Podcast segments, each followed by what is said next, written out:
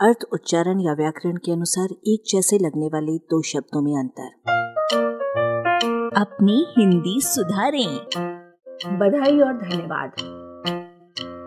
बधाई का संबंध वर्धन, वृद्धि और बढ़ती से जोड़िए। इस शब्द से व्यक्ति किसी शुभ अवसर पर दूसरे के बढ़ने की अवस्था या क्रिया का भाव के साथ अपनी प्रसन्नता सम्मिलित करते हुए मंगलकारी संदेश व्यक्त करता है। बधाई जब दी जाती है तब वो मुबारकबाद और कॉन्ग्रेचुलेशन होती है। और जब गाई जाती है, तब मंगलाचरण होती है। यद्यपि मोटे तौर पर बधाई का अर्थ शुभकामना बता दिया जाता है, पर इनमें एक बड़ा अंतर यह है कि बधाई किसी उपलब्धि के बाद या कार्यक्रम के साथ साथ दी जाती है, जबकि शुभकामना किसी कृत्य या कार्यक्रम के पूर्व दी जाती है। इसका तात्पर्य है, बधाई का संबंध विगत से वर्तमान तक रहता है, जबकि शुभकामना का संबंध वर्तमान से आगे, अर्थात भविष्य की ओर रहता है। किसी स्नेह भाजन के इंटरव्यू में जाने के समय आप उसे बधाई नहीं, शुभकामना देंगे और उसके नियुक्त हो जाने के बाद उसे शुभकामना नहीं, बधाई देंगे। बधाई सिर्फ़ जबानी जमा खर्च या कार्ड देने तक सीमित नहीं रहती। उसके साथ मौके की गहराई के अनुसार उपहार या उपहार चेक जैसी कुछ वजनी चीज़ जोड़नी पड़ती है। इसी प्रकार बधाई पाने वाले से भी ये अपेक्षा रहती है कि वो बधाई देने वाले को बिल्कुल सूखा न टरका दे। यदि कुछ और नहीं तो कम से कम धन्यवाद ज़रूर देगा।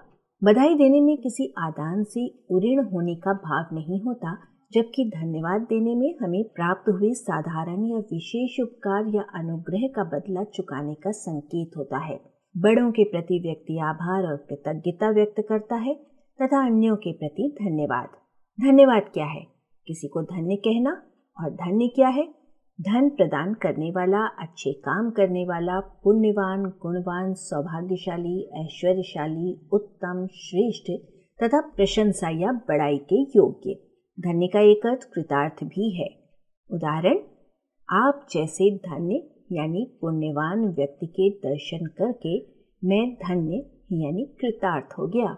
धन्यवाद के लिए शुक्रिया और थैंक्स के साथ उसके अर्थों के बड़े दायरे में शाबाशी, वाहवाही, प्रशस्ति, स्तुति आदि शब्द भी आ जाते हैं।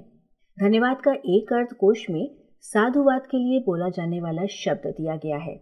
साधुवाद का मतलब है कोई अच्छा काम करने पर किसी से साधु साधु कहकर उसकी प्रशंसा करना और साधु साधु का मतलब है धन्य धन्य या बहुत खूब।